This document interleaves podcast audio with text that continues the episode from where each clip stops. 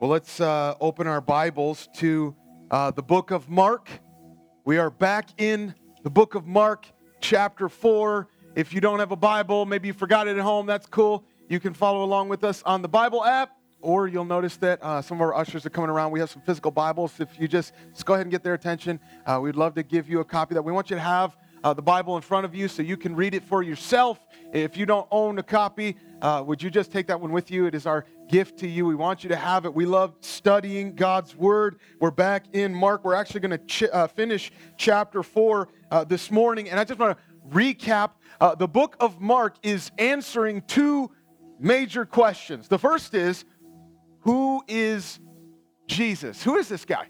In fact, the, the very last verse of, uh, of chapter 4, we're going to see the disciples are asking that question. They say, like, when, well, then who then is this guy, Jesus? And Mark has already made his claim, who he thinks Jesus is. He said that at the very beginning, uh, chapter 1, verse 1. He said, This is the beginning of the gospel of Jesus Christ. He's the Christ, the King, the Messiah, the Son of God. And so, this story that we're going to look at this morning is actually going to emphasize that that Jesus really is God. We're going to see his divinity here this morning. And the second question that Mark is asking is well, what then does it mean to be his disciple? And so I think that this is going to become a, a challenge this morning to his disciples on how you're supposed to respond when you're in a storm and Jesus, the Son of God, is with you. Um, I want to tell you about the first major storm that I went through in my life. And I'm not talking about like, like a physical weather storm, okay? Like I grew up in Ohio, we had a whole bunch of tornadoes, but I'm not talking about that. I'm talking about when I was in fourth grade, um, we had a family friend from church come to pick up my, my brother and my younger brother, my younger sister, and myself from school, which was really weird. And we found out that the reason someone else was picking us up that day was because my dad had been in a major accident. My dad was a, uh, a music pastor, and um, I know this sounds super dangerous, but he was, uh, he was actually changing a light bulb at the top of a 20 foot ladder in our auditorium, and he was all by himself, and somehow the ladder fell, and his arms got caught, and he uh, fell onto the pews. In fact, he cracked a wooden pew with his face and uh, like yeah, it was, it was, pretty serious. And and the doctors were like, they told us like, man, if he had just lifted his head just a little bit, he probably would have been killed instantly. And yet eh, somehow he survived. And he and he came home and and he kind of looked like a mummy. Okay, like he's wrapped up like crazy. And so because he survived, we were kind of able to laugh about it. But then uh, uh, just one year later, when I was in fifth grade, I remember uh, we stayed home from church one night on, on a Wednesday night which is not normal, okay? Like, the pastor got to be there. We're there all the time. And, and um, I remember my mom and dad uh, called us into the TV room and told us that dad had cancer. I just remember, like, I don't know if my uh, younger siblings, like, really understood what was going on, but I remember freaking out. Like, like this, this, this was just like uh, so scary. It was almost, I don't know if, if, you've ever felt this way, you're numb and, and, it's almost like the world just stops. Have you ever felt that? And, and, and um, I, I remember, I don't even know why I remember this, but I remember just staring at the wallpaper in our TV room. I, I was almost in shock. You ever felt that? And for, for the next like year, actually, the next couple of years, I was praying constantly that God would not let my dad die. And, and, and he had some surgery, and um, you know, every he, he, was doing well, and, and but you have to go back for your six months checkup all the time, and so every six months we have to go back through, and all this this this fear and anxiety would would well back up in me, and I remember laying awake at night, and it was almost like paralyzing, just like worried, and and and and, and the unknowns, and the the what ifs, and the and, and the what mights, and and thankfully, God didn't let my dad die then, and since that time, I have personally gone through worse storms than that. But I tell you that one because when I was a kid, that rocked me. And I loved God. I, I, I prayed. I, I was praying constantly. But even in the midst of that, my, my faith was really shaken. You ever been in a storm? You ever gone through something where maybe, maybe you're going through it now, or, or, or you're just feeling like you're in the midst of chaos? And if you're not, it's likely that you probably will, maybe even soon. So the question for us is what do you do? What do you do when you're in a storm? Well, I think the big idea of Mark chapter 4, if I can give you a big idea of this text, is this. Listen. Because God is both good and powerful, you can trust Him in a storm. It's because He's both good and powerful that we can trust Him. Can I show this to you? Here we are, Mark chapter 4. Uh, I'm going to start reading in verse 35. You can follow along with me as I read. Mark says, verse 35 On that day, when evening had come, he said to them, Let us go across to the other side. And leaving the crowd, they took him with them in the boat, just as he was, and other boats were with him. And a great windstorm arose, and the waves were breaking into the boat so that the boat was already filling. But, but he was in the stern, asleep on the cushion. And they woke him and said to him, Teacher, do you not care that we are perishing? And he awoke and rebuked the wind and said to the sea, Peace, be still. And the wind ceased, and there was a, a great calm. And he said to them, Why are you so afraid? Have you still no faith? And they were filled with great fear and said to one another, Who then is this that even the wind and the sea obey him? Father, thank you that you are the God who is in control, and we see the power of your Son we see the authority that he has even over the physical world. Lord, we're, we're eager to hear a word from you this morning because I think all of us have felt this at times where life isn't going the way I hoped and I'm in the middle of something that I don't want to be in and I don't know what to do. Lord, I'm praying that your word, you would be a, a lighthouse to someone this morning. You would buoy their hearts, be an anchor for their soul. Remind us that you are good and powerful and impress that on us so that we trust you even in the midst of this. So I pray that you would speak to us this morning. The messenger is nothing, the message is everything. We give you praise for what you're going to do even now in these moments. In Jesus' name I pray. Amen. Well, let me give you two, two things you can do when you're in a storm. Two things. Note this uh, take comfort in his goodness. First thing you can do is take comfort in his goodness, okay? I hope you can see that. Uh, Mark is trying to get us back into the action that, that, that's his bread and butter, okay? We, we had this extended section of teaching where Jesus is giving these parables, and, and now he, he, love, he loves to keep things moving, okay? So Mark's getting us back into the action and gives us this setting. Verse 35, he says, On that day. You say, Well, which day is it? Well, if you remember back at the beginning of chapter 4, Jesus was out teaching and the crowds of people are coming to him. And it got so crazy at one point that, that, while the crowds are up here on the shore, Jesus literally had to get into a boat. And one commentator said it was like his floating pulpit. I love that. He had this beautiful stage that he's on, and you could just picture everybody's out here on the shore, and he's in the boat and he's teaching them. Well, apparently, that's where we're picking up right here. And, and um, this story of Jesus calming the storm we find this story actually in three different gospels. We, we see uh, Matthew has his version of this in Matthew chapter 8, and, Luke also tells us this story in Luke chapter 8. But Mark includes some details that the others don't, which I got to tell you is not very typical, okay? That's not usual for Mark. Mark is not like your friend who can't tell a story without too many details. Y'all have a friend like that? Like you, you, love, you, you love hearing the stories, but you'd rather somebody else tell the story. Mark's the guy you want telling the story because he keeps these things moving. But when he does add detail, it kind of adds some color. But if we're honest, some of the details that we just got here are, are kind of unnecessary. They're the kind of details that you only know if you were actually there. It's like when you start telling a story and you're like, hey, you remember that one time? And, and, and yeah, you were wearing a blue dress and, and, and it was, I don't know, it was like 4.30. Actually, it was probably more like 5 o'clock, whatever. It's those kind of details.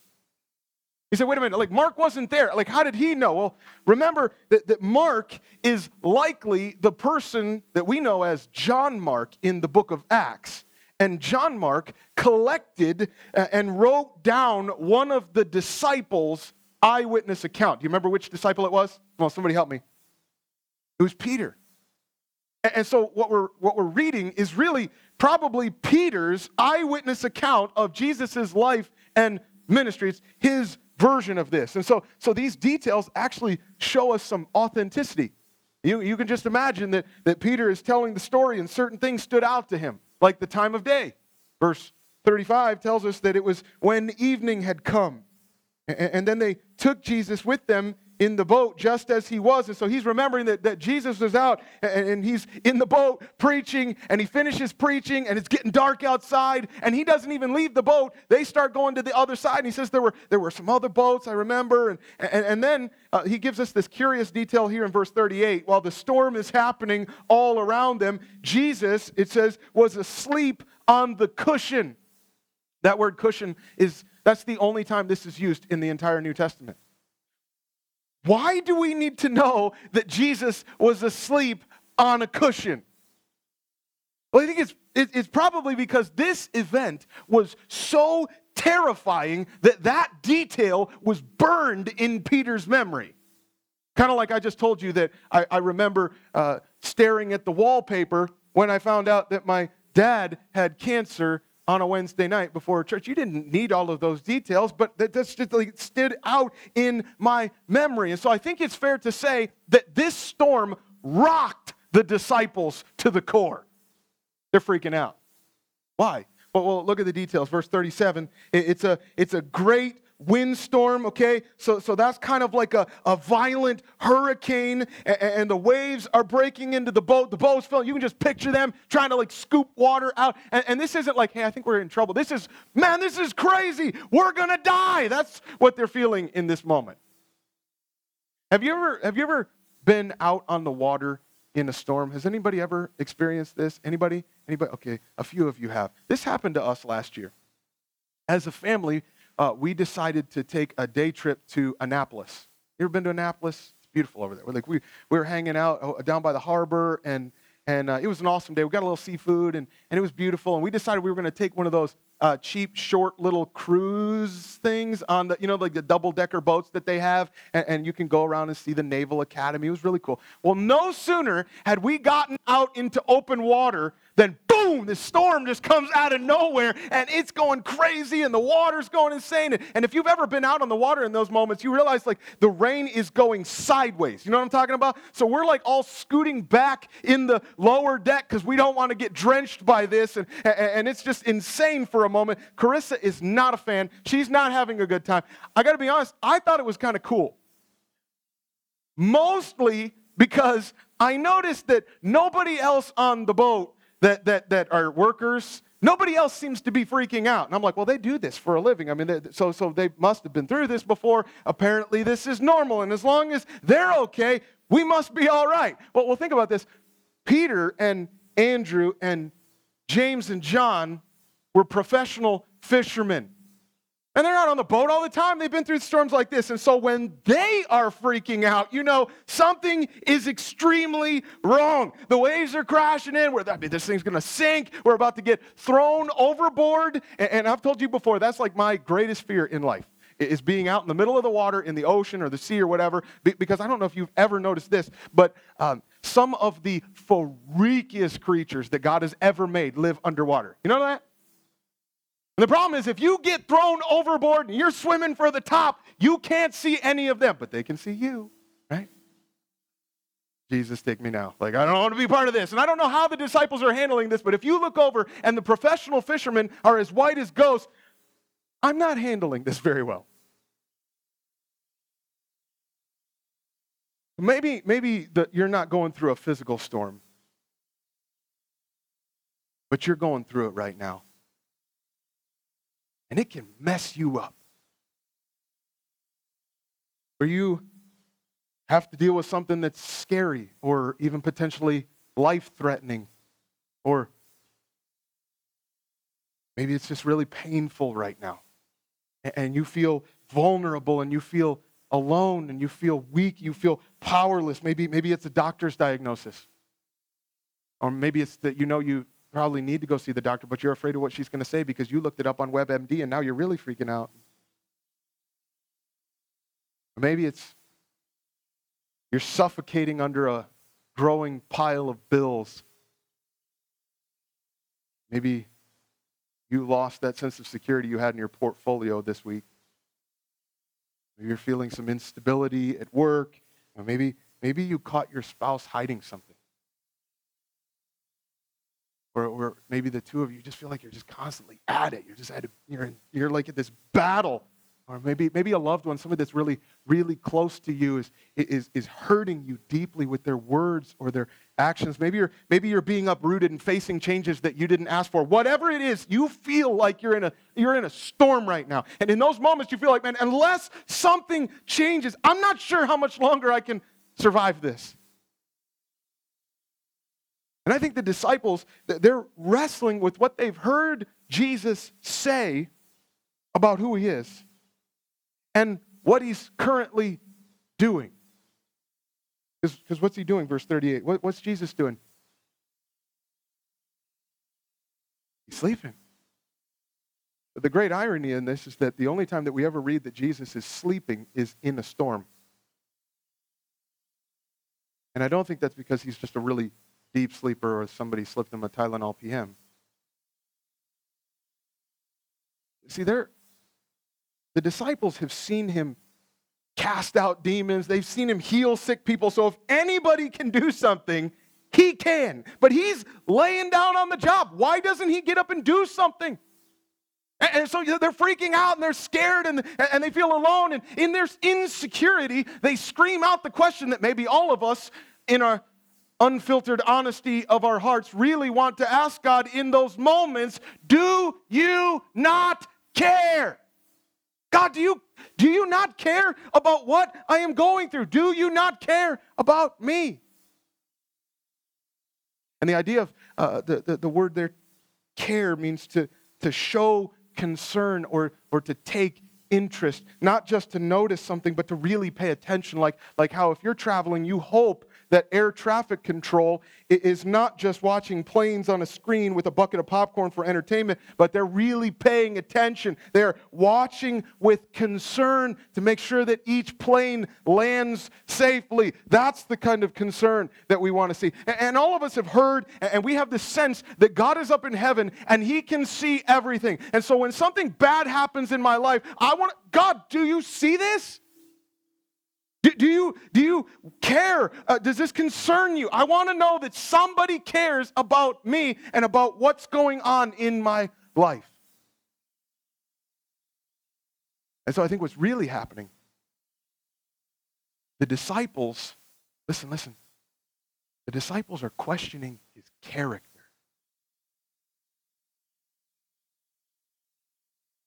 This is what we sometimes do with God in those moments. Are you going to keep watching? Or are you the kind of God who's going to step outside of the vending machine when I really need you? I'm going to be hitting 911 and nobody's answering. Or worse, are you the kind of God that could see this and you just let it happen because you don't care?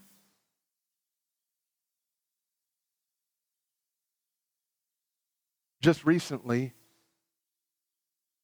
there's been so much vitriol, I think justifiably, directed at those in positions of authority at Michigan State University who might have allowed concerns and accusations of a sexual predator to go unchecked. We don't know all that happened, but we're infuriated with the possibility that somebody could know about injustice and suffering and not care. And so, is God negligent and uncaring? Does he concern himself with the things that we're going through? Does, does he have any compassion in this? So Mark's been asking this question who is Jesus? Who is this guy? And I think now the disciples are starting to doubt his character. Is he, is he really good?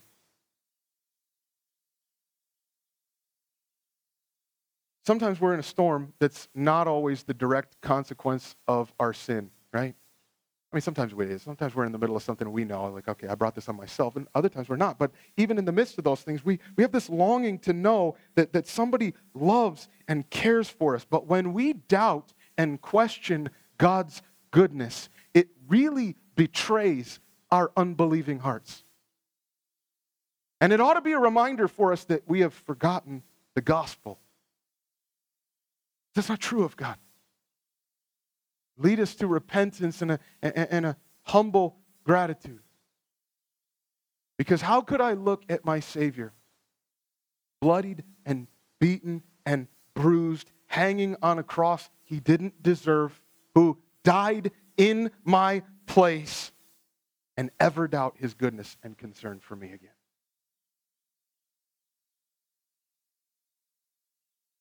So watch, watch, watch what he does in verse 39. Actually, Notice what doesn't happen.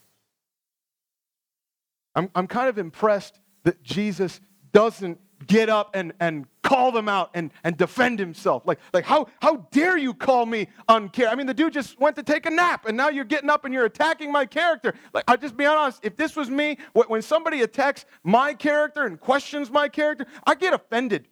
And I feel like, like angry, and I feel like I need to defend myself and, and prove them wrong and put them in their place. That's not what Jesus does. Honestly, I think we see the, the divine patience of Jesus. Just another example of his goodness to us because the disciples, they don't fully know and understand who Jesus is. And they're not going to until after his death and his resurrection, until he gives them the Holy Spirit. But, but I think Peter remembers this moment in the storm. Quite honestly, it wouldn't surprise me if he was the one who said what everybody was thinking. Would that shock any of you that it was Peter who was the one who stepped forward and said, Do you not care? I think he remembers because that's the same exact word that Peter uses about 30 years later when he penned these words with confidence. 1 Peter chapter 5 verse 7 he said casting all your anxieties on him because, listen, He cares for you. He does care. He cares. And He's inviting you, if you trust Him because He's our Savior, He's inviting you to put your anxieties, put your cares on His shoulders, which have borne the weight of sin. And when you're in a storm, I know we're looking for that. We're, we're, we're, looking for something like some sort of comfort and, and, and reassurance. Can I just urge you, stop trying to find comfort and reassurance in anything else, in something, someone else that is not Jesus. That is sin, and it's only going to leave you disappointed. You're not going to find it in the escape of a substance. You're not going to drown it out with Netflix. You're not going to stuff it in self reliance. I realize there may be some people here who don't feel comfortable. They don't want to tell you that they're going through a storm, or they don't want to tell you how bad it really is. And, and, and listen, we can tell the church, and yes, God uses other believers to encourage us, but don't ask anyone else to be your ultimate source of comfort. Not your spouse, not a boyfriend, not your mom. Don't turn to anybody else. There is no one else who cares for you like Jesus does. He cares. And so, yeah, you come and you tell us what's going on. And in the church, we're going to embrace you.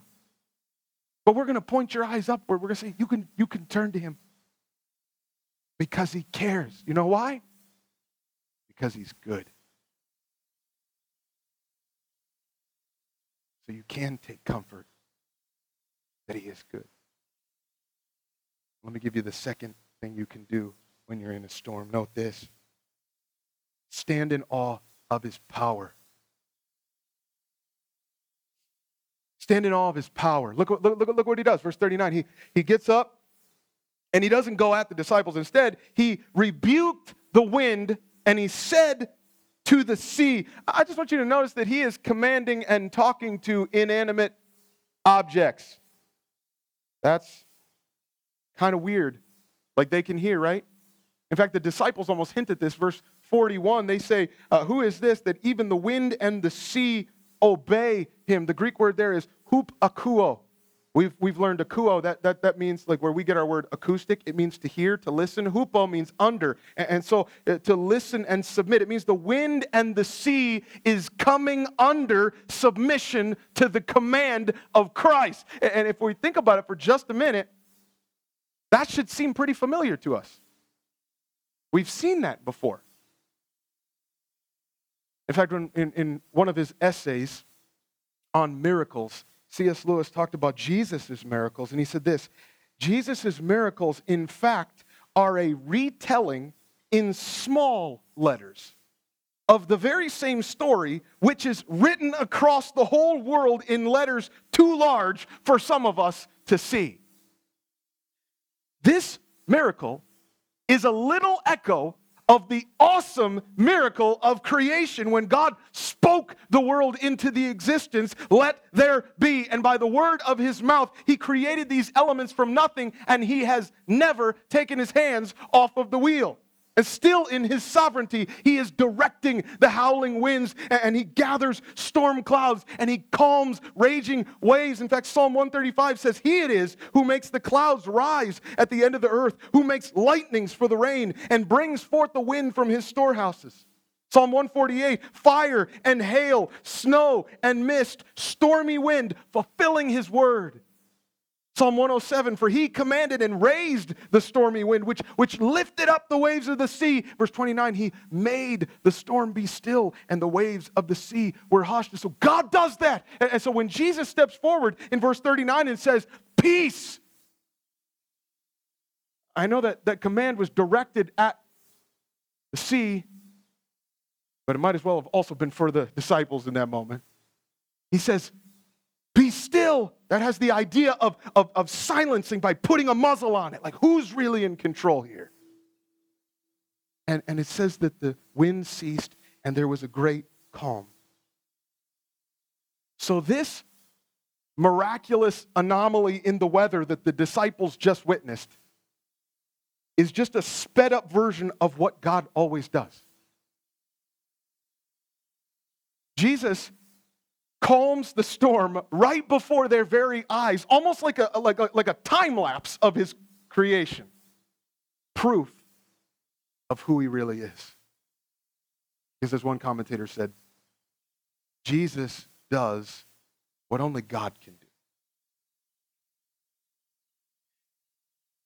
Can you like imagine being there in that moment? Can, can you picture? Because we could like think about it just for a little. We, we can we can picture in our minds what you know, like a peaceful water, and you, you see like a glassy sea, and everything's really still. And, and, and you know, we got a boat there, so maybe, maybe there's like a, a gentle little ripple that's kind of floating away slowly. Where, where like two seconds ago, it was mass chaos. And, and to see all of that in just one moment. So let, let, us do a little re- reenactment. Can we do that? Can we all be the disciples for just a minute? So I want you to help me out because I want you to put yourself in their shoes, and maybe this will help you feel what they were feeling, okay? So, everybody, right now, I want you to give me your best shocked face. Go ahead, give me your best shocked face. You feel that? What was that? What, what just happened? I wonder sometimes what we expect when we poke the God of the universe with our requests and cries for help. But Jesus, I love what he says. He says, Why? Why are you so afraid? Have you still no faith? See, there's the challenge. Do you know that your anxiousness, your, your worry,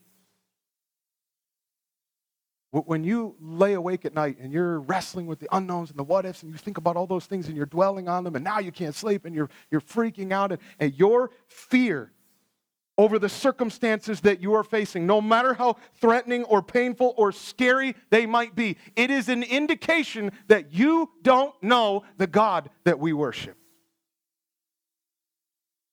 And it's actually making the sinful decision to believe that your storm is bigger than the God of the universe and he can't handle it. Is that true? But but listen, even though maybe we have some unbelief and things that I need to repent of before the Lord, I love it.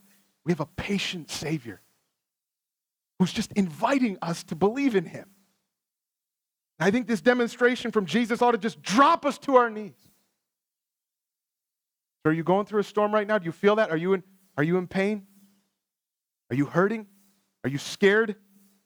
You feel like your world is in chaos? Are you suffering under injustice? In those moments that we want to know that you are loved and that you are cared for. But I got to tell you, it gets so much better than that because we don't just need sympathy and comfort. Think about this. If one of my kids comes and he and, and falls and, and hurts uh, themselves, I can run to them in that moment and, and I can pick them up and I can embrace them and I can kiss them and I can reassure them, but I can't make the pain go away.